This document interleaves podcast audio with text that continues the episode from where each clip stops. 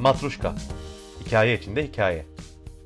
Hazırlayan ve sunan Ozancan Demirişık Ha ben Spok adına yapımcı Hüseyin Emre Coşkun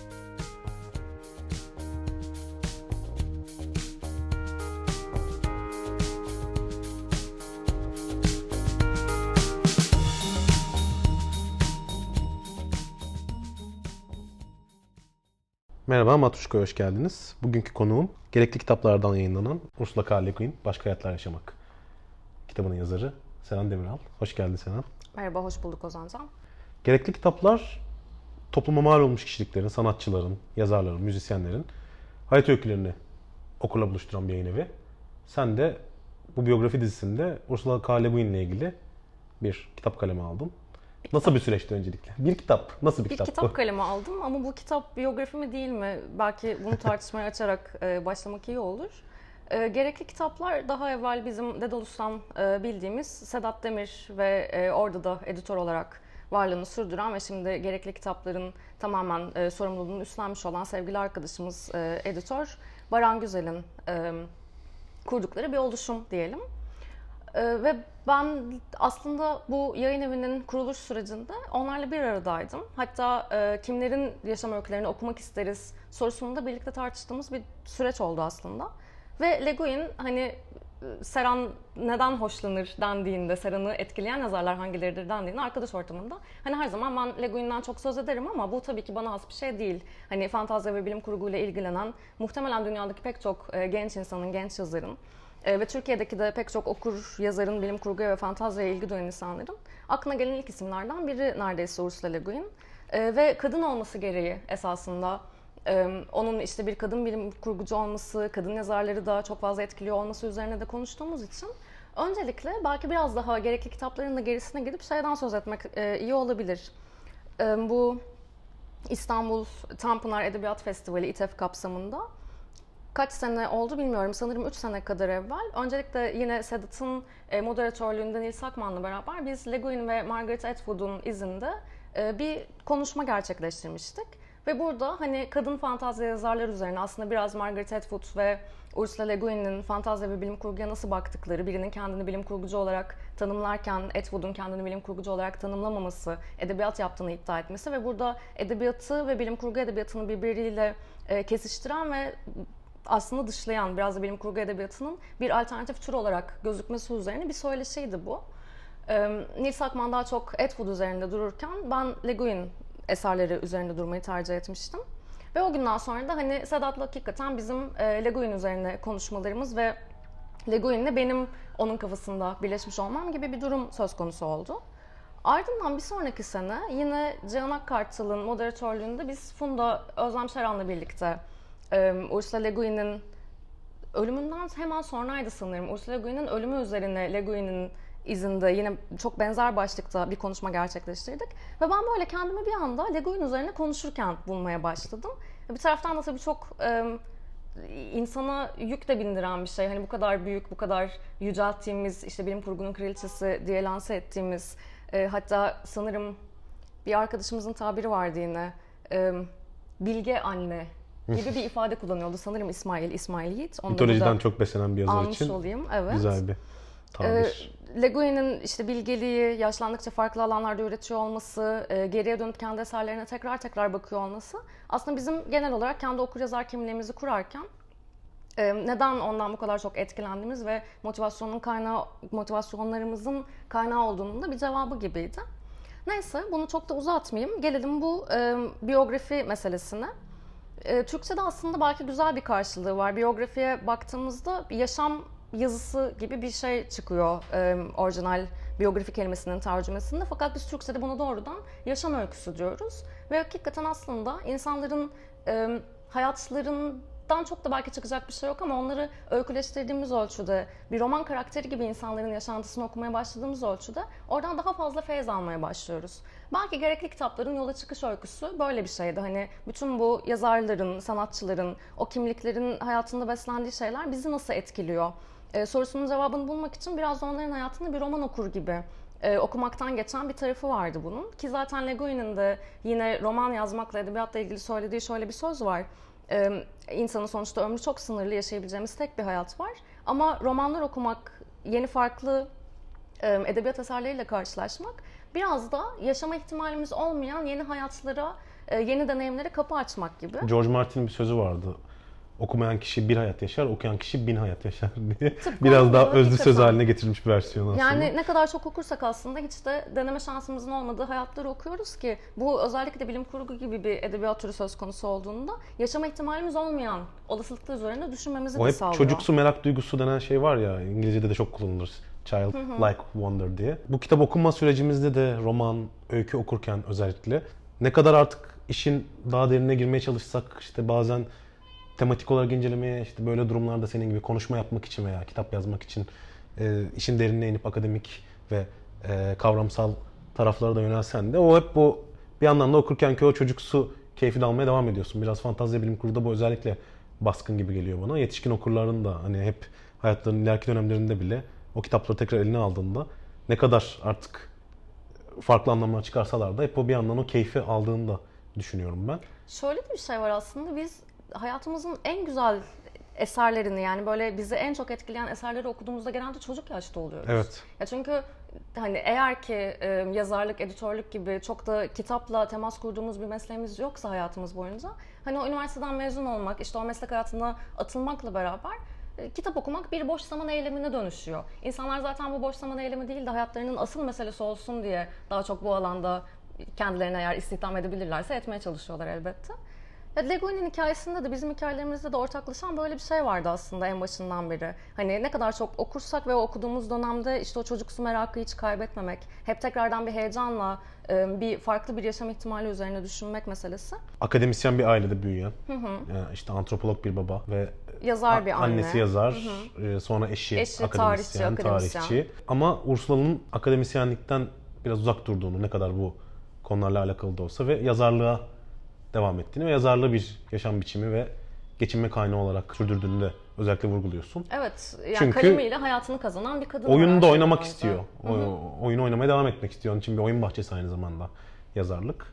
Ve ne kadar çevresinde bu işin erbabı insanlar da olsa, e, onun belki romanlarında değindiği bir takım e, siyasi, antropolojik kavramların akademik akademik anlamda çalışmasını yapan insanlar da olsa kendisi yine de roman yazıyor her ne olursa olsun. Tabii Yani şöyle bir şey söylüyor zaten yani kitapta da vardı bu. Ee, K soy ismi işte Ursula K. Le Guin, K. Kroeber e, babasından gelen soy ismi. E, babası ünlü bir antropolog, e, Boas'ın öğrencisi olan e, Alfred Kroeber. Alfred Kroeber.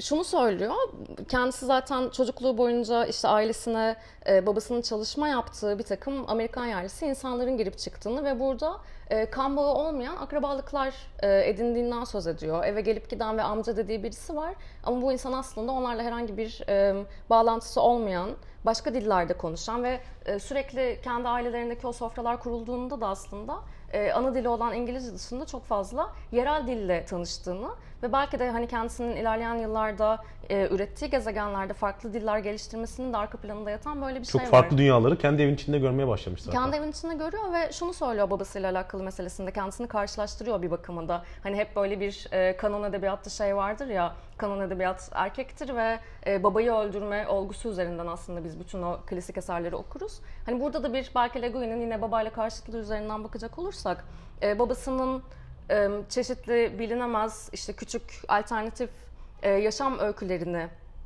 incelediğini fakat gerçekte olan yaşam öyküleri bunlar elbette bir antropolog olduğu için sağ çalışması gerçekleştiriyor. Fakat Le Guin bu öyküleri sıfırdan kurguladığını, olmayan şeyler yarattığını e, söylüyor.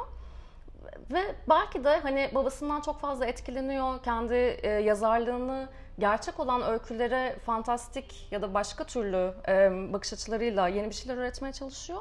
Ve bütün hayatı boyunca da aslında tarihçi, akademisyen. Hani Le Guin belki e, Charles Le Guin'le evlenmemiş olsaydı bir akademisyen olabilirdi. Ama sanki onun üzerinden akademik ihtiyacını da karşılıyormuş da onun daha fazla kurgusal alanda üretim yapmasına bir kapı aralanıyormuş gibi de bir ihtimalden bahsetmek mümkün.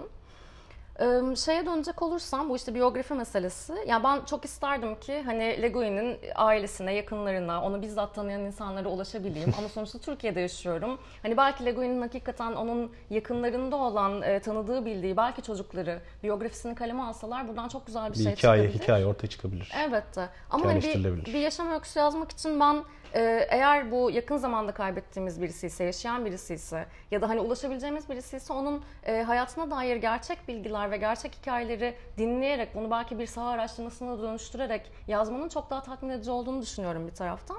Dolayısıyla ben bir Le Guin biyografisi yazdığımı iddia etmiyorum kesinlikle. E, biraz yaşam öyküsünden beslenerek yaşam öyküsünün, kendi hayatındaki karakterlerin ve yaşama biçiminin, yaşama bakış açısının hem politik olarak hem entelektüel olarak e, yazarlığına ve öğretkenliğine nasıl yansıdığına hatta kendi kişisel tarihimden ve kendi okuryazarlık deneyimimden de yola çıkarak e, yaklaşmaya çalıştığım bir denemeler toplamı diyebiliriz aslında bu kitap için. Çünkü e, kitap içerisinde Le Guin'in bütün eserlerine değinmiyorum zaten çok sınırlı. Edebiyatındaki ana izleklere değiniyorsun ve bazen kendi eserleriyle ilgili düşüncelerini de işin içine katıyorsun. Bu biraz biyografik bir belki hani hayat öyküsü diyemesek de onun hayatındaki bazı dönemlerde kendi eserlerine bakışını, edebiyatına bakışını, e, Hayatını- dönüp sonra kendi eserleri hakkında söylediği şeyleri falan hepsini bir roman için şey bu kitabın kitap içinde yer buluyor. Hayatının ve tanıklıklarının yazarlığına nasıl etki ettiğini biraz anlamaya çalıştım aslında. Hani daha önce kendi konuşma metinlerimi hazırlarken de e, Le Guin'in yazdığı kurgusal ve kurgu dışı metinleri okurken de düşündüğüm şeyleri burada bir derleyip toparlamaya çalıştım diyebilirim kabaca. Hani belki biraz böyle eserler üzerinden işte başlık başlık o ilişkileri kurarak bir şeyler açmaya çalışabilirim. Ursula Le Guin 29 doğumlu, 1929 doğumlu. İlk romanı Rocano'nun Dünyası 1966'da yayınlanıyor. Aslında bu arada çok er- genç bir yaşta değil, 36 yaşında, Evet. 37 yaşında mı ne çıkmış oluyor ilk romanı. Ama bunun tabii öncesinde belli ki çok kapsamlı hem akademik bir Yazdığı öyküler şey var. var. Öncesinde Bilim yazdığı öyküler var. gönderdiği öyküler işte var. yüksek lisansı vesaire hani akademik dünyada edindiği ve ailesinden aldığı şeyler var. Bunun sonrasında işte Oroka'nın dünyası, sonrasında işte sürgün gezegeni Çok fazla ve dil biliyor ve çok da iyi bir edebiyat Tabii. okuru bir taraftan. e, annesinin yazdığı eserler de var bu arada. E, Roka'nın dünyası, sürgün gezegeni ve aynı zamanda Yerdeniz Büyücüsü'ne de hemen kariyerinin aslında başlarında ilk Evet, kitabıyla 68 60'ların sonlarında 68 Yerdeniz serisine yılında. Yerdeniz Büyücüsü'ne başlıyor mesela. Ya aslında o biraz konuşacağımız Hain İş Cycle, Hain Döngüsü ve Yerdeniz Büyücüsü kitaplarının yazımı da birbirinden o kadar uzak zamanlarda değil aslında. Beraber be- aynı dönemlerde yazılıyorlar aslında. neredeyse, doğru. Mesela bir bilim kurgu yazarken bir fantastik giriyor araya falan. Yani fantastik kitapların sayısı daha az 5-6 tane ama e, Yerdeniz'i sayarsak 5-6 tane. Diğer eserlerini sayarsak e, tam olarak fantastik diyebileceğimiz en asıl eseri Yerdeniz serisi. evet. Onun dışında daha mitolojiye dayanan bazı eserleri var. Daha söylencelere dayanan eserleri var ve Hain Döngüsü dediğimiz Çocuk kitapları var. Onlarda da fantastik bilim kurguları var. var, besleniyor. şiirleri de var, öyküleri de Çok var. farklı türlerde üretmesi de aslında ilginç. Gençlik edebiyatında da eserleri var, büyüme öyküsü var. Ee, buna gelirsek öncelikle bilim kurgu ve fantazya yönü var yazarlığının. Sen bunu nasıl görüyorsun? İki ayrı Ursula Le Guin mi görüyoruz orada yoksa ikisinde de aynı insanın, aynı yazarın farklı yöne açılmış dünyasını mı görüyoruz sence? Ben aslında çocuk kitaplarından non-fiction eserlerine e, Le Guin'in tek bir karakter olduğunu düşünüyorum. Ama hani bu zaten tıpkı e, kendi okurluğunu deneyimlemesi gibi hani farklı alanlarda kalem oynatırken aslında biz aynı karakterin başka yüzlerini görüyoruz. En azından benim hissettiğim bu. E, bir de hakikaten Yerdeniz serisinde başladığı yıllar işte 60'ların sonları, e, Karanlığın Sol Eli'nin çıktığı sene de 69. E, Dolayısıyla Karanlığın Sol Eli de aslında Le Guin'in hani ilk onu tanımamızı sağlayan işte belki tırnak içinde çok popüler diyebileceğimiz Mülksüzler'den önce yazmış olduğu belki Mülksüzler en popüler kitap Karanlığın Sol Eli bir o kadar e, Le Guin'i tanımamıza vesile olan bilim kurgu kitabı. Bunlar arasında da aslında çok kısa bir zaman e, dilimi var ve sonrasında zaten Karanlığın Sol Eli'nden sonra Yerdeniz'e geri dönüyor. E, hatta Yerdeniz serisini bir üçleme olarak tasarlayıp bitirdikten sonra 90'lı yıllarda e, Yerdeniz'in e, devam kitaplarını yazmaya yaz, yazıyor ve Yine eş zamanlı olarak 90'lı yıllarda dünyanın doğum günü öykülerini görüyoruz ki bunlar yine Hayin evreninde geçen, döngüsünde geçen e, bilim kurgu öyküleri. Dolayısıyla ben onun bilim kurgu ile fantazi arasında çok keskin bir ayrım yaptığını düşünmüyorum. Zaten aslında başlangıçta bir bilim kurgu yazarı olma iddiasıyla da yola çıkmış değil. Bildiğimiz gibi e, öykülerini gönderdiğinde dergilerden gelen dönüşler genelde Le Guin'e ee, evet güçlü bir kaleminiz var, iyi şeyler anlatıyorsunuz ama bu anlattığınız şeyler biraz sıra dışı gibi yorumlar yapılıyor. Ve bu sıra dışılık bir noktadan sonra Le Guin'in işte tam da o bilim kurgu denilen daha tekinsiz bir alanda e, belki konumlandırılabilecek eserler olduğu keşfediliyor. Yani Le Guin gerçek hayatta olmayacak bir şey kuruyor. Fakat zaten bilim kurguyu ele alma biçimi de hani hep şunu söylüyor. E, öyle uzay gemilerinin olduğu işte bir gezegen bilim kurgusundan e, değil de daha çok belki sosyal bilimleri merkeze alan, yine o e, antropolojiden yola çıkarak insanların işte cinsiyetleriyle, yönelimleriyle daha farklı ihtimalleri yaşadıkları evrenler kurmaya başladığından söz ediyor ve bunu yine coğrafyayla ilişkilendiriyor. Aslında fen bilimlerinden ziyade biz burada hep böyle bir sosyal bilimler etkisini ekonomik olarak, toplumsal olarak farklı olan ihtimaller üzerine kurulan bir bilim kurguyu görüyoruz. Dolayısıyla belki Le Guin'in yaptığı hani zaten ben kendi yazdığım kitabın başında da şundan söz ediyorum e, giriş kısmında.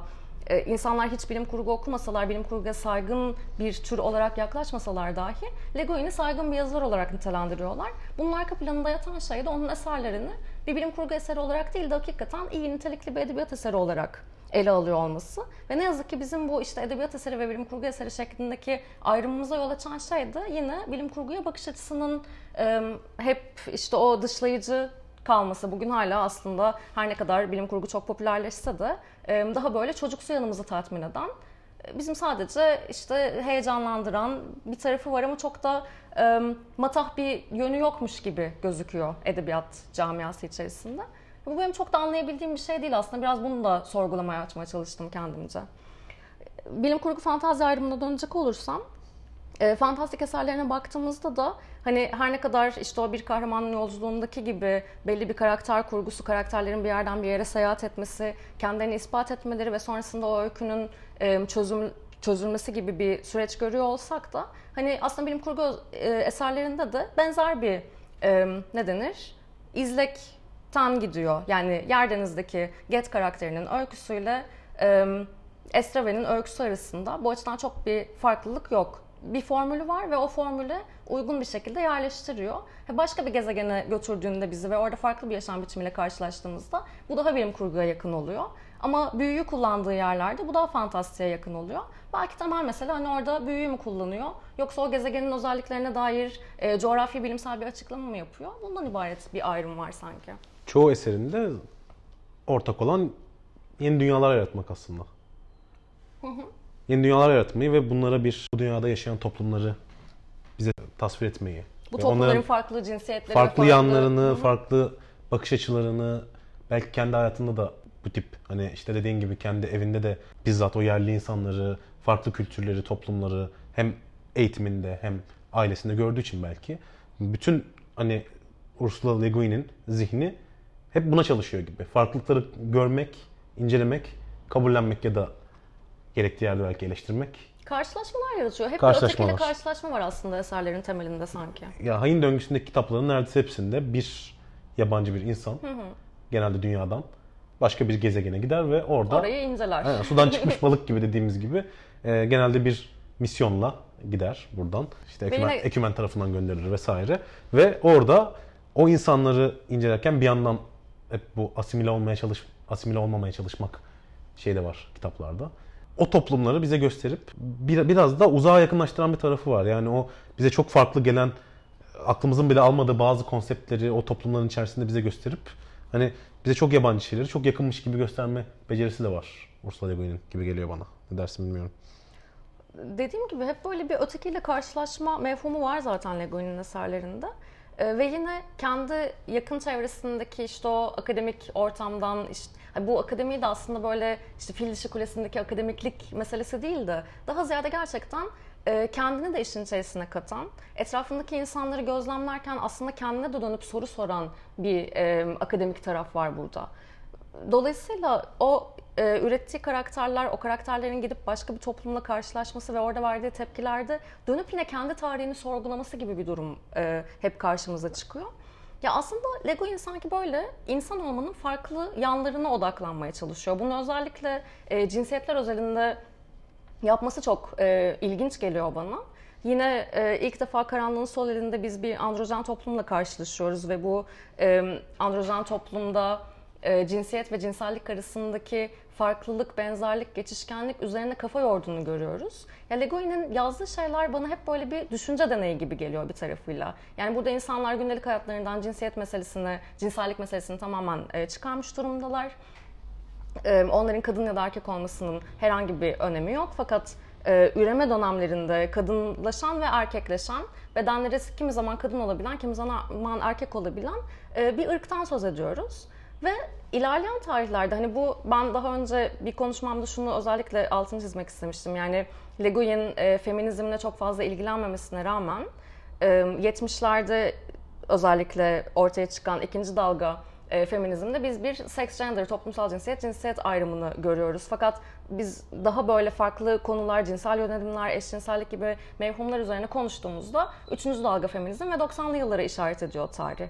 Le Guin 60'ların sonunda yazmış olduğu bir kitapta aslında bir androjen toplum yaratıyor. Ya bu bakımdan çok ilerici bir tarafı var. Gerçekten çağının ötesinde düşünme becerisine sahip. Ama bir tarafıyla da kullanmış olduğu zamirin he zamiri olmasını ya da bu toplumda eşcinsel ilişkilere yer vermeyip cinselliği tamamen e, iki cinsiyetin kadın ve erkeğin cinselliği heteroseksist bir zeminde kurmuş olmasında ilerleyen yıllarda eleştirdiğini ve hani sanki belki 90'larda 2000'lerde bu eseri yeniden yazsaydı farklı olabilirdi şeklinde hep bir kapı aralıyor ki zaten ilerleyen yıllarda şeyi de görüyoruz. Yine 2000'lerde yazdığı bir eşcinsel karakterler üzerine bir öyküsü e, olduğunu ya da Dünyanın Doğum Günü kitabındaki dağ usulü ve seçilmemiş aşkta yarattığı toplumlarda e, eşcinsel ilişkilerin de olduğunu yani toplumdaki tabu olan şeyi değiştirme meselesini çok fazla görüyoruz. Toplumda tabu olan şeyleri ortadan kaldırıyor, yeni bir tabu icat ediyor ve aslında hep yine insan tarihine dair insanın ön yargılarına ve bir başkasıyla alışık olmadığıyla karşılaştığında verdiği tepkilere dair bir eleştirel tarafı var. Ve biraz da şey gibi yine bu özellikle Karanlığın Sol elinde bahsettiğim şey hani feminizmin ötesinde durmak belki biraz da buna sezgisel feminizm diyebiliriz. Yani Le Guin'in böyle ötekiye karşı, başka olana karşı bir sezgisel yanı var. Ve belki bizim işte o akademik dünyanın belli bir süre içerisinde çözememiş olduğu şeyleri aslında kurgunun da gücü bu belki. Ee, bir şekilde kurgusal olarak sorguladığında, kendince bir düşünce deneyi yaptığında belli başlı sonuçlara e, ulaştırıyor bizi. Bu bakıma çok zengin geliyor bana edebiyatı. O öz eleştiride biraz da şöyle bir taraf var bence. Sonuçta hani bu camiada, edebiyat camiasında ya da akademik camiada bir kadın olarak var olmak Hı-hı. her zaman hani zor kabul edilen ve maalesef zorluklar hala devam eden bir süreçken e, Le Guin nispeten şanslı olan isimlerden ve elinde belli bir sonuçta edebiyat gibi bir şey var, araç var. Ve bunu geri geçmişe dönüp baktığımda sanki hani daha da iyisini yapabilirdim, daha çok yapabilirdim ve hani e, önce olduğunu olduğu kabul edilse bile şu an dönüp baktığı zaman ben çok daha fazla şey yapabilirdim gibi bir çünkü bu biraz onun o doyumsuzluğundan kaynaklanıyor sanki. Hani 89 yıllık hayatında insanlığın keşfedebildiği kadar çok yönünü keşfetmeye çalışmış. Cinsiyetin de aynı şekilde cinsiyet, e, toplumsal cinsiyetin, cinselliğin ve e, romanlarında, eserlerinde hep dönüp dolaştığı temalar bunlar hı hı. aslında. Kölelik üzerine yazıyor aslında. Yani o marifetler, sesler, evet. güçlerde biz bayağı bir kölelik öyküsü okuyoruz. Kölelik de çok üzerine düşündüğü şeylerden hı hı. biri. Ve nasıl işte hayin iş cycle, döngü sözcüğü, sen de kitapta döngü hı hı. sözcüğüne vurgu yapıyorsun. O hayatını da aslında anlatan bir şey. Nasıl işte Yerdeniz büyücüsünü 68 yılında başlayıp üçleme haline getirdikten sonra ki ilk başta da devamı gelecek diye düşünmeden yazıyor bu arada. Yani aslında üçleme olarak başlamıyor. Bir, bir kitap olarak başlıyor, üçlemeye dönüşüyor beşlemeye dönüşüyor. Alt, altıncı kitap öykü tabii, kitabıyla. yazıyor. İçin, Hı-hı. ama bu bir anda oluşan bir şey değil. Bütün hayatına yayılmış bir süreç aslında. Çünkü bakarsak 68 yılında Yerdeniz Büyücüsü'yle başlayan hikaye 90 yılında 3. kitapla sonlanacakken 2001 yılında son kitap çıkıyor ve öldüğü sene öldükten sonra yayınlanan bir Yerdeniz öyküsü daha var. Firelight adında. Ve Ged ve Tenor'un öyküsüne ölmeden önceki son aylarında belki yazdığı bir öykü. O zaman bile geri dönüyor. Yani bir türlü uzaklaşamadığı bir dünya var mesela orada Yerdeniz'de. Hayatında ilerledikçe, bir takım şeyler değiştikçe o bakış açısıyla sanki dönüp o dünyaya bir daha dönüp o yeni Ursula Le Guin olarak, o anki Ursula Le Guin olarak o dünyaya bir şeyler katmak istiyor. Biraz da bu doyumsuzluk dediğim o aslında. Çünkü bırakmıyor bir yerde ve onu bir adım ileri taşımak hep ona cazip geliyor. Ya ben ona işte doyumsuzluk değil de belki tutku demeyi tercih ederdim. Doyumsuzluk aslında olumsuz olarak kullanmak evet, için söylemedim. böyle olumsuz evet. olarak kullanıyoruz ya belki ondan kaynaklanıyor. E, kitapta şeye gönderme yapmıştım görmüşsündür. George Perey'in işte yazdığı eserleri yapboz parçalarına benzetmesi ve aslında e, totalde büyük olan eseri oluşturmak için sürekli bir şeyler üretiyor olması yaptığı her işin birbiriyle bağlantılı olduğuna dair söylemleri vardır. Mesela şeyde Stephen King'de bunu çok görürüz.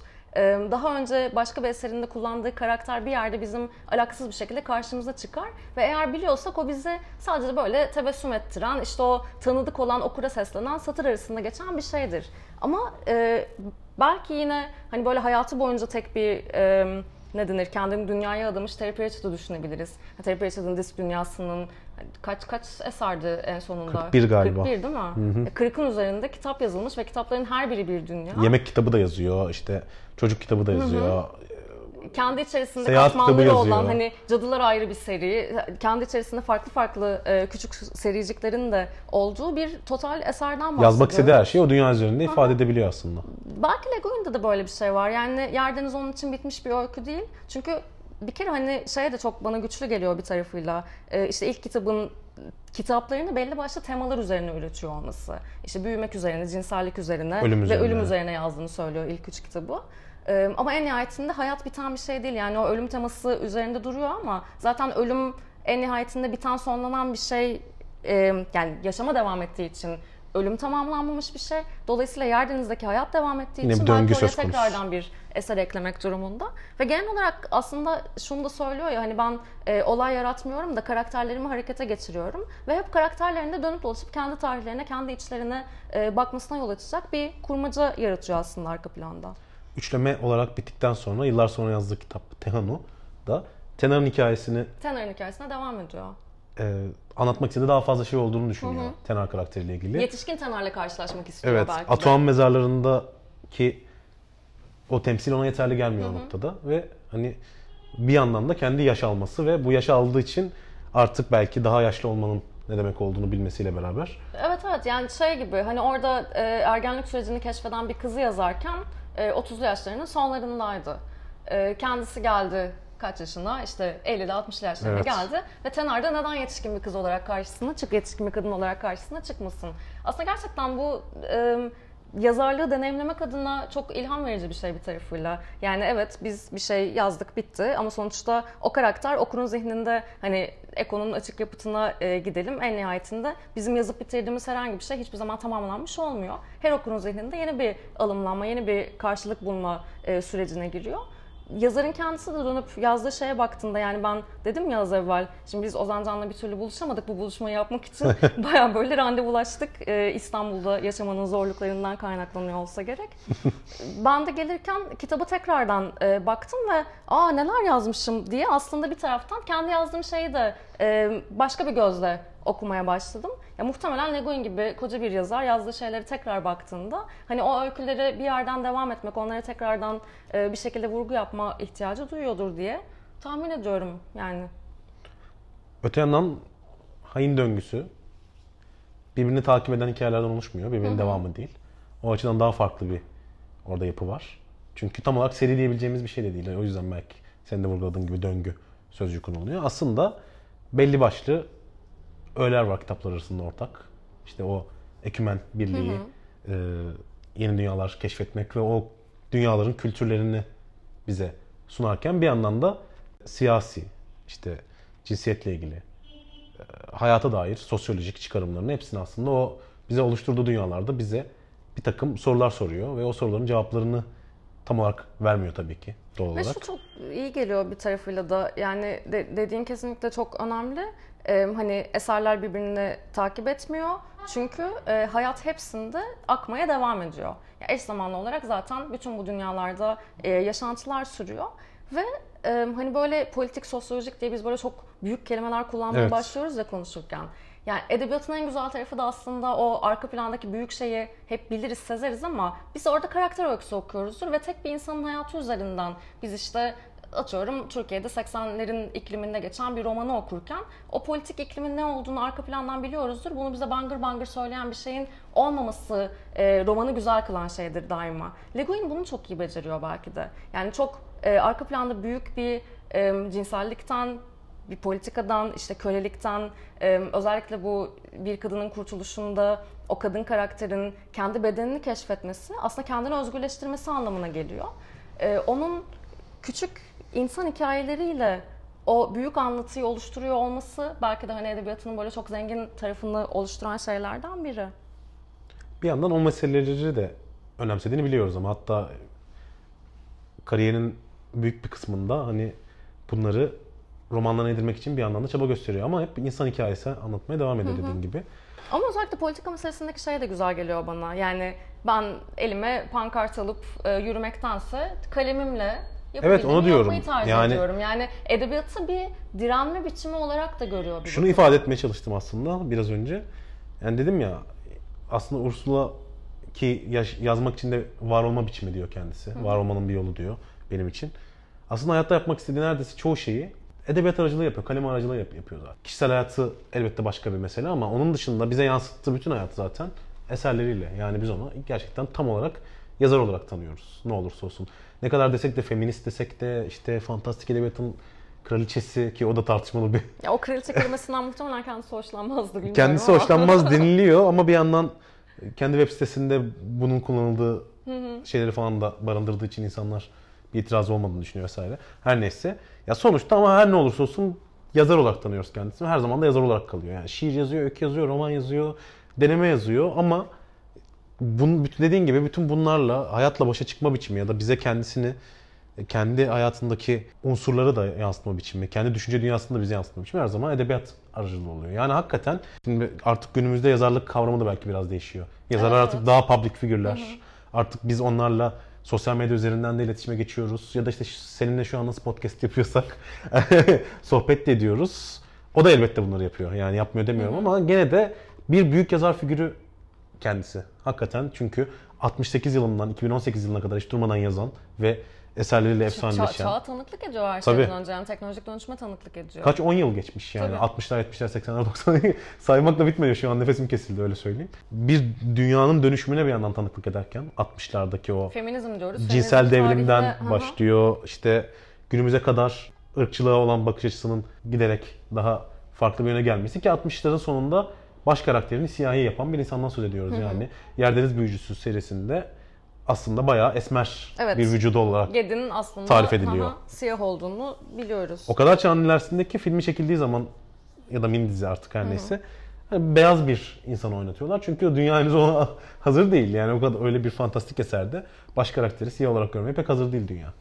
Yani o kadar öncü bir insandan söz ediyoruz ama bu öncülük de günümüzde artık biraz da eleştirmeye başlanan politik doğruculuk tanımı var ya. Ya bu biraz iki ucu e, keskin bir bıçak gibi. Politik doğruculuğu bir yandan eleştirirken o insanların o hataları yapmaya düşme gibi bir durumu var. Ama Ursula Le Guin politik doğruculuk adına yapıyor gibi de değil Yok gerçekten. zaten buna hiç takılmıyordu. Evet, Ve bunu düşünerek yapmıyor. eleştiri aldığında da hani bütün bunları hesaplayamayacağının farkında olarak Hepsini kasıtlı çok böyle yapmamış aslında. bir yerden konuşuyor. Ve o hani Ged'i siyahi bir karakter olarak tasvir ederken ben hani bu yıl bu kadar önceden ben bir siyahi karakter yaratayım da ortalığı ayağa kaldırayım demiyor aslında tamamen. Hikayenin Ki gerektirdiği zaten bir şey bunu var. fantazya içerisinde yaptığı için çok da ciddiye alınmıyor Evet, diyebiliriz evet, evet. belki. Orada o Gont adasındaki insanların daha esmer tenli olması, işte başka bir ırkın beyaz olması veya işte başkalarının çekik gözlü olması gibi fantastik edebiyatın da imkanlarını kullanıyor aslında orada ve hani ama birçok yazardan da fantastik edebiyat alanında kalem vermiş birçok yazardan da daha nasıl söyleyeyim daha çeşitlilik yanlısı bir insan. O da görülebiliyor çok net bir şekilde. Yani Ya hep şöyle bir şey söylenir ya e, fantastik eserler için. Hani işte sansürün tavan yaptığı dönemlerde insanların daha e, fantastik eserleri çekildiğini çünkü aslında anlatamayacakları şeyleri anlatmanın bir aracı olduğundan söz edilir. Mesela Le Guin'in böyle bir şey yaptığını varsaymıyorum kendimce. E, ama şu da bir gerçek. Hani hakikaten e, kendi kalemini oynattığı alan ona sürekli özgürlük veren e, ve bir şekilde söyleyemeyeceği şeyleri de belki başka bir dille ifade etmesini sağlayan bir alan. Dolayısıyla onun yazarlığının, yazarlık eyleminin kendisi çok politik geliyor bana. O nedenle belki de hani çünkü şeye baktığımızda yine e, çağdaşı olan 70'lerde yazan diğer feminist bilim kurgu yazarlarına baktığımızda yine burada da e, karşılaşma bölümünde sanıyorum sözü geçiyor. İşte o PRC'den, zamanlı kıyısındaki kadından ve e, Female Man'dan bahsettiğim bir kısım var. Hani hem Ras e, hem PRC Le Guin'e nazaran çok daha aktivistler, daha böyle e, sokakta feminizm yapmak, e, politika yapmak onlar için kıymetli. Mesela Le Guin buna ihtiyaç duymuyor. Evet, Hani yazar olarak onun hep var dışında oluyor. Sürekli kalemiyle aslında her şeyin e, savaşını veriyor diyebiliriz belki. Sözcüklerin sanatı diye vurguluyor ya şeyde de bunu yapıyor. Ee, Amerika Ulusal Kitap Ödülleri'nde bir çok meşhur bir konuşması var. Bu e, yayıncılık piyasasının geldiği Evet. e, baskıcı ve yazarı denklemden çıkarmaya çalışan bu sisteme e, eleştiri getirdiği çok böyle tüyleri diken diken eden bir konuşma var. Orada özgürlüğü çok net bir şekilde vurguluyor. Yani yazar özgür olmalıdır ve özgür olmak istiyorsak da e, sözcüklerin sanatını kullanarak biz bu dönüşümü başlatmalıyız. Zincirleri kırmalıyız ve kimsenin oyuncağı olmamalıyız diyor esasen. Yani reklam için, işte para için e, yazarı, edebiyatı devreden çıkaran bu e, Sistemi yapıya, belki, sistemi durdurmalıyız diyor açıkçası. Ve orada hani benzetmesi var işte zamanında kralların ilahi hakları da e, itiraz edilemez bir şey olarak görülüyordu. İşte bunun gibi kapitalizmi de biz durduruyoruz. Aslında sözcüklerle aktivist zaten kadın. Daha ne yapsın gibi bir durum var Evet, anlıyor musun? evet, Artık kesinlikle. sokağa çıktığın zaman o bir şey değiştirmeyecek ki. Yani aynı sözü pankarda da yazabilirsin. Çok daha fazla insana Evet, bu şekilde daha az etkisi- daha etkili belki damardan temas Evet. ediyor denilebilir yani. Çünkü internetin her tarafını kaplamayacak belki o sokakta pankartla geçse. Çünkü başka seslerin arasında kaybolacak. Ama Ursula Le Guin'in zaten en önemli şeylerinden biri kendisini duyurabilmiş olması. Ve belki bu hani cinsiyet konusunu ele almada ve hani bir nevi işte Virginia Woolf'tan Margaret Atwood, Octavia Butler hepsinde artık bu hani kendine ait bir oda Virginia Woolf'ta başlayan o durumda. O kendine ait bir odasını oluşturabilmiş, bulabilmiş, sesini çıkarabilmiş şanslı isimlerden ve aslında hani bunun artık bir şans olmaması gerektiğini de söyleyen bir isim belki. Artık hani Ya yeri mi değil mi emin değilim de hani bu kendine ait oda ve şans hani Le Guin'in şanslı olduğundan e, bir yerde daha söz ettik. Ya aslında belki şeyin de altını çizmek lazım ya en nihayetinde üst sınıftan gelen ve entelektüel çevrede büyüyen ve bunun da çok ekmeğini yiyen birisi hani. evet biraz da o yüzden Şansı şanslı. da var. Hani bunu- şansından bunu da kastım o aslında. O yüzden söylüyorum evet. Yani bunun için mücadele etmesi gerekmemiş. Evet. Ama bu sayede de hani hakikaten kendine ait bir e, dili, e, alanı ortaya koymayı başarmış. Şansı derken onu ifade yani ayrıcalıklı demeye çalışıyorum bir yandan ama o ayrıcalığını gerçekten sesi çıkmayan insanların sesini duyurmaya Evet. adam ve bunu bilim kurgu yapması da çok anlamlı bir şey bir yandan. Gerçek toplumlar üzerinden yaptığın zaman bir dirençle de karşılaşıyorsun. Özellikle onun döneminde 60'lar gerçi biraz artık bir şeylerin değiştirmeye başladığı bir dönem belki ama gene de çok net kabuller var. Anlatabiliyor muyum? Yani sen bilim kurgu romanını anlattığın rahatlıkla senin dediğin gibi bir özgürlük sağlıyor bu alan. Yani bilim kurgu an- romanında anlattığın rahatlıkla eee, bir ırk konusunu mesela bu rahatlıkla normalde işleyemeyebilirsin. Gerçekçi Ama bir işte roman yazarak. Benim bir de hani Lego'nun dışında belki bir şey söyleyeceğim. Ya hep de kafama e, takılan sorulardan biri de bu. Hani bilim kurgu ve fantazi üzerine konuştuğumuz için. Yani evet burada bize daha özgür bir alan e, açıyor belki bu edebiyat türleri. Ama bir taraftan da acaba hep bir ciddiye alınmama durumuyla da karşılaşmak zorunda kalacak mıyız yani? Bir bu bir kaçış da oluyor gibi. Hı hı. Yani bu, buna işte kaçış edebiyatı denmesin. Hani derdimiz bu zaten Evet. ama değil elbette ki. Ee, en azından üreten kişi kaçmıyor. Üreten kişi yüzleşmek için üretiyor. Ama karşı tarafı o kadar da bizim hani Lego'nun üzerinde söylediğimiz kadar sesini duyurabiliyor mu? He, bu mesaj aslında o kadar geçiyor mu diye soruyorsun. Düşünmek gerekiyor gibi geliyor. Ama yine Lego'ya dönecek olursak hani şey de e, kıymetli bir tarafıyla yazarın e, piyasadan bağımsızlaşması ayrı bir hikaye. Genel olarak onun özgürlüğü ifade etme şeklinde de yani özgürlüğün hep bir sorumluluk almak, insanın kendi kendini var etmesi, kendi kendinin yaptığı eylemlerin sorumluluğunu alıyor olması, yani özgürlüğü bu biçimiyle tanımlıyor olması da ve özgürlüğün e, aslında zor, ulaşılması güç bir şey olduğunun e, hemen her kitabında altını çiziyor olması da bana çok kıymetli geliyor. Bu da belki biraz şey, hani yaptığı işin ağırlığını bilmesi ve onun hakkını vermesinin de bir göstergesi olarak okunabilir. Bir yandan baktığımız zaman e, yazdığı türlerin de savunucusu olmuş bir isim. Bilim kurgu ve fantaziyi küçümsemeye çalışan isimlerle Tabii, Dal- e- söz dalaşları bile var yani Ed- tartıştığı insanlar var. kıyaslamaydı or- oydu aslında. Yani Atwood mesela bilim kurgu yazdığını söylemiyor hiçbir zaman ama Le Guin bilim kurgu yazmakta bir beis görmüyor. Bilakis yaptığı şeyin hakiki bir bilim kurgu olduğunun altını çiziyor. Ki dünya değişiyor. Atwood da artık eskisi kadar o konuda katı değil. Evet. Son yıllarda Son yıllarda çünkü artık bilim kurgu prim yapmaya dünya başladı. değişti. Evet biraz öyle bir durum da var. Kendisi de o bilim kurgu severler ve artık e, dizilerin dünyasında yaşıyoruz bence artık. Hani sinemaya bile geçmiş durumda bence. Çünkü artık sokakta rastladığın bir insanla aslında aynı dizileri izliyor olabiliyorsun. Netflix vesaire. Bu başka bir konu. Çok derinine girmeyeceğim. E, dizilerin dünyasında hani artık Damızlık Kızın Öyküsü, Handmaid's Tale çok bilinen ve sevilen bir hikaye haline gelebiliyor. Belki sinemada girse iki günde unutulacak bir hikaye. E, popüler kültürde elde edilebiliyor mesela. Ya bir de tam güncel politikaya da cuk diye oturduğu Evet. için hani bugün hala e, yüzleştiğimiz ve bir türlü e, başa çıkamadığımız şeylerle de bizi tekrar tekrar e, karşılaştırdığı için çok da böyle e, ne denir zamansal olarak yerini bulmuş gibi gözüküyor. Ama hala çok katı ve bu konuda biraz eleştirel olacağım ama eski kafalı yazarlar da var. Örneğin çok iyi bir yazardır bu arada. Kazuo Ishiguro. Gömülü Dev. Aslında bayağı fantastik bir hikaye. Ve çok net bir şekilde ben fantastik yazmak istemedim. İşte hani hikaye bunu gerektirdi ama fantastik denmesinden hoşlanmıyorum vesaire gibi. Çok iyi çok yazarın yaptığı bu şey küçümseme bir nevi. Belki istemeden, belki de isteyerek. Ve Ursula Le Guin'in zamanında ona bir tepkisi olmuştu Gömülü Dev kitabı çıktığı zaman. Yakın zamanda Ian McEwan'ın bir Benim Gibi Makineler adıyla bir yapay zeka, robot hikayesi çıktı. Ben şey düşündüm yani Ursula Le Guin yaşıyor olsaydı Ian McEwan'a da aynı tepki verirdi. Çünkü Ian McEwan da röportajlarında bunu ben bilim kurgu deme, diyerek basitleştirmek istemiyorum. İşte ben sadece böyle bir hikaye anlatmak istedim gibi. Gerçekten böyle bir ifade kullandığını bilmiyordum. Aynen buna çok yakın. Belki ufak Aha. parafraze ederken biraz değiştirmişimdir ama anlam hakikaten bu. Benim burada komik bulduğum şey şu. Ben sadece böyle bir hikaye anlatmak istedim vurgusu iki yazarda da vardı. Kazuo Ishiguro'da da vardı. E, Ian McEwan'da da vardı. Zamanında biraz Margaret Atwood'da da vardı. Hani anlattığım hikayeler bunu gerektiriyor. Öyle bir ifade ediyorlar ki sanki bilim kurgu fantazya yazarları bilim kurgu fantazya ya tamamen hizmet etmek için. Sanki tamamen bilim kurgu fantazya yazmak amacıyla çıkıyorlarmış. Sanki onların anlatacak hikayesi yokmuş. Ya da sanki evet başka bir şey yapamadıkları için onu yapıyorlarmış evet. gibi. Tür hani e, türcülük denmez çünkü türcülük deyince hayvanlar akla geliyor genelde ama janracılık diyeyim. Evet. Hani janra savunuculuğu, bir janrayı küçümseyip diğerini yükseltmek. Bu açıdan aslında kendi içinde e, tıkanan bir yer. Çünkü senin anlattığın hikaye onu gerektiriyorsa onun anlattığı hikaye de onu gerektirmiş demek ki. Çünkü kimse e, yani belli bir hikayeyi zorla fantastik bilim kurgu yapmaya çalışmıyordur diye tahmin ediyorum ben. Bu tabii çok başka bir konu ama hani işin janra kısmına girersek çıkamayız. Ama hala böyle bir direnç var. Onu söyleyebiliriz. Özellikle çok kabul edilmiş, çok tanınmış itibarlı yazarlar bu konuda hala çok çekiniyorlar. Ya kaldı ki hani bugünün dünyasında hani bu kadar çok yapay zekayla yatıp kalkıyoruz. Sürekli bunun üzerine işte istihdam meselesi konuşuluyor. Hani böyle bir ortamda e, bilim kurgu yazarlarının, bilim kurgunun bu kadar da öne açılmışken insanların hala ama hayır yazdığım hikaye onu gere- gerektirdi ama ben yine de bilim kurgu diyerek basitleştirmek istemiyorum gibi ifadeler kullanması çok akıl almaz geliyor.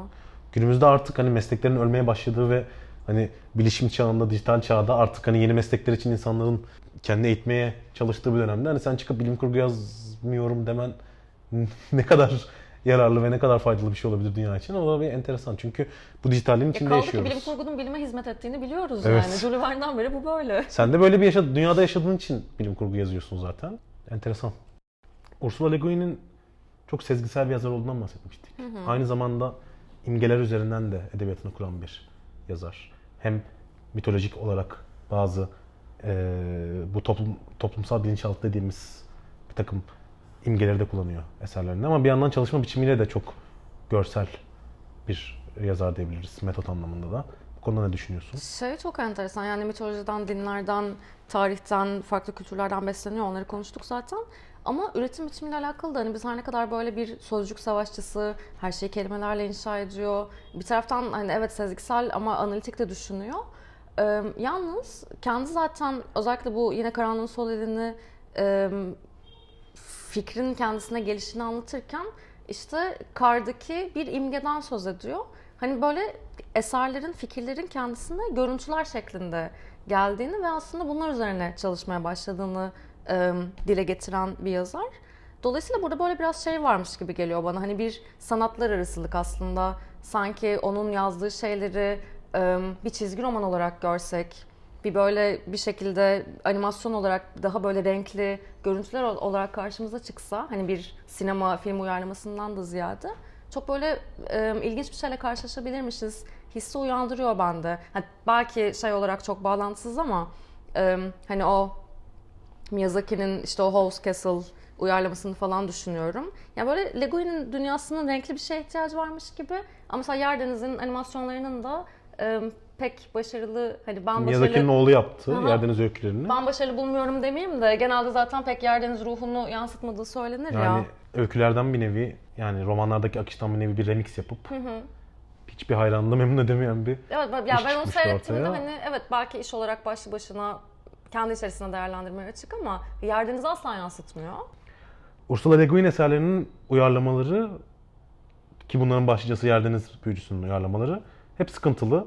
Zamanında mini dizi olarak çekilen o maalesef yine facia olan son derece Ursula'nın eserindeki o kendine özgürlüğü, o ayrıksılığı, o düşünce hı hı. dünyasını hiçbir şekilde yansıtamayan sadece herhangi bir işte macera filmi gibi çekilmiş bir hani Danny Glover falan oynadığı evet. bir e, uyarlama vardı. Bir de bizi biraz önce bahsettiğimiz e, Miyazaki'nin oğlunun çektiği Yardımız. bir animasyon var. Onun dışında Rüyanın Öte Yakası'nın filmi var. Rüyanın Öte Yakası yani benim severek seyrettiğim bir film. Ee, ama onun dışında ki zaten e, senaryolaştırma sürecinde de Leguin'e danışılıyor falan hatırladığım kadarıyla. Evet, Yanlış bir şey söylemiş olmayayım. Ee, ama hakikaten yani Yerdeniz'de biz Miyazaki'nin dünyasını görüyoruz. Ursula'nın dünyasını görmüyoruz. Ee, sanıyorum dizisi yayınlanacak gibi bir söylenti dolaşıyor. Yeniden bir dizi yapılması Ve bu da hani bayağı gerçek bir dizi olacak. Animasyon falan tabii, değil. Nasıl, nasıl bir şeyle karşılaşacağız? Gerçekten ya çok günümüzde fantastik diziler çok hızlı bir şekilde artıyor sayısı. Hı hı. Game of Thrones'tan sonra e, yakın zamanda The Witcher e, gösterildi. Daha doğrusu Netflix'te yayına alındı. Onun dışında e, Robert Jordan Zaman Çarkı'nın dizisi önümüzdeki sene geliyor. Böyle bir durumda artık bütün seriler yeniden e, canlanırken ve ekranda yerini bulurken Yerdeniz'e atlamalarını beklemezdim ben zaten. E, bunun bu arada işte Philip Pullman'ın Altın Pusula serisi, Karanlık Cevher serisi daha doğrusu. His Dark Materials da dizi olarak yakın zamanda e, yayınlandı. Ve hani Ursula'nın artık hakikaten etkileyici uyarlamalarını görebilecek miyiz? E, hakkını veren eserlerinin. Bilmiyorum, umuyorum. E, Yerdeniz'i de dizi olarak görmek çok cazip olabilir. Çünkü hani 6 kitaptan oluşan bir seriden bahsediyoruz. Bilmiyorum her birini bir sezon olarak mı uyarlarlar? E, yoksa hikayeyi birbirinin içine katarak daha farklı bir akış mı izlerler onu bilmiyorum. Bir de hakikaten çok hani derinlikli karakterlerin olduğu, e, dünyası insanı içine çekebilecek çok güzel bir fantastik iş her şeyden öte. Onun dışında uyarlanmasını isterim dediğin eseri var mı? Hain döngüsünü falan ister misin? Ya bana şey gibi geliyor aslında bütün yazdığı öyküler e, senaryolar gibi geliyor ve böyle karşımda okurken kafamda çok canlanıyor. E, bütün o işte o Segri meselesi olsun, işte seçilmemiş aşk olsun aslında e, hakikaten o dünyanın doğum günündeki öyküler çok ilginç olabilir. O işte sabah kadını, dörtlü ilişkiler, farklı e, cinsiyetlerin ve e, neydi nısiflerin e, bir arada kurduğu dört kişilik evlilik deneyimleri falan. Hani bunları böyle bir e, dizi senaryosu içerisinde seyredecek olsak çok ilginç olabilir. Çünkü... Ya belki doğrudan bir uyarlama değil de hani Ursula'nın fikrinden esinlenerek yapılacak yeni bir iş de türetilebilir buralarda. Olabilir çünkü televizyonda artık çok daha deneysel işler yapılıyor. Daha özgür bir alan olmaya başladı. Hı hı. Streaming platformlarının gelmesiyle beraber. Bu arada Hain Döngüsü filmledim. Hain Döngüsü'nün son kitabı İtaki'den yayınlanan Türkçe'de anlatışında Anlatış. film uyarlaması geliyormuş. Sondan başlamak gibi bir şey olmuş ama dediğimiz gibi zaten hikaye örgüsü birbirini takip Ama etmediği için. Ama anlatış da tam şey olduğu için yani Hain Döngüsü'ndeki diğer bütün eserlere benzer şekilde işte bir karakterin başka bir dünyayı ziyaret etmesi ve oranın tarihini araştırması gibi bir kurguya sahip olduğu için hani baştan ya da sondan aslında anlatışta başlı başına bir film olarak karşımıza çıktığında çok keyifli bir uyarlamaya dönüşebilir. Ama yine de ben herhalde daha böyle o işte farklı e, ilişki biçimlerinin deneyimlendiği karanlığın sol eli gibi bir şeyi e, sevgi meselesi daha farklı da onu onu yapmak biraz şey olabilir. e, Sen cesaret daha çok işin sosyal bilim kurgu tarafını ekranda görmek istiyorsun. Ya ben işin o e, cinsellik kısmını hele ki Netflix'in bu kadar da e, Sense8'le beraber falan çok e, Özgür çok eşliliğe ve çok farklı ilişki biçimlerine açıldığı bir dünyada hani o Le Guin'in e, cinsel dünyasını görmek isterdim herhalde. Diyerek böyle şeyle fantastik bir final yapabiliriz. o, olumlu duygularla bitiriyoruz Ul- Ursula Le Guin için. Coşkulu Yani- bir Le Guin okumasına. Bitirirken son olarak sen biraz önce dedin ya hani kafamda canlanıyor diye. Belki biraz da öyle bir şey var. Bazı yazarlarda vardır ya yani sen kafanda o filmi aslında bir nevi çekiyorsun zaten. Hem okurken hem sonrasında üzerine düşündüğün zaman. Evet ben bir şey yazarken de öyle oluyorum. Çok böyle sinematografik işliyor kafam. O büyüyü yaratamıyorlar herhalde. Ki Ursula Le Guin uyarlamalarında bunu Evet yaratamadılar. Yerdeniz'de karşımıza çıkan şey. Ya son olarak herhalde bununla hemfikiriz. Ursula Le Guin yakın zamana kadar yaşayan bir yazar olarak anıyorduk. Ee, ve günümüzde hala okunmaya devam eden ve gelecekte de çok büyük önem taşıyacak bir yazar olarak kendini kabul ettirdi. Çok önemli bir işi ortaya koydu bütün bibliografisiyle ve e, umuyoruz ki onun açtığı yoldan ülkemizde de dünyada da ilerleyen yazarlar ki varlar bunda bu E, kişiler. Hakikaten ama hani başta da söyledik ya yani 60'lardan 2010'ları yaşayan birisinden söz ediyoruz. Hani tarihe tanıklık etmiş ve bunu da bir şekilde eserlerine yansıtmış bir kadın yani. Çünkü Kadının şunu düşünüyorum bence zaten tarih.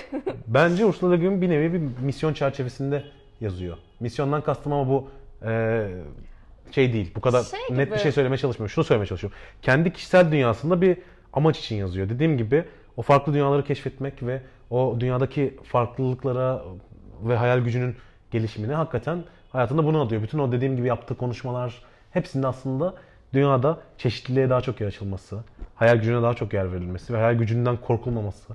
İşte bu ejderhalardan neden korkarız denemesi falan hepsi bunu gösteriyor.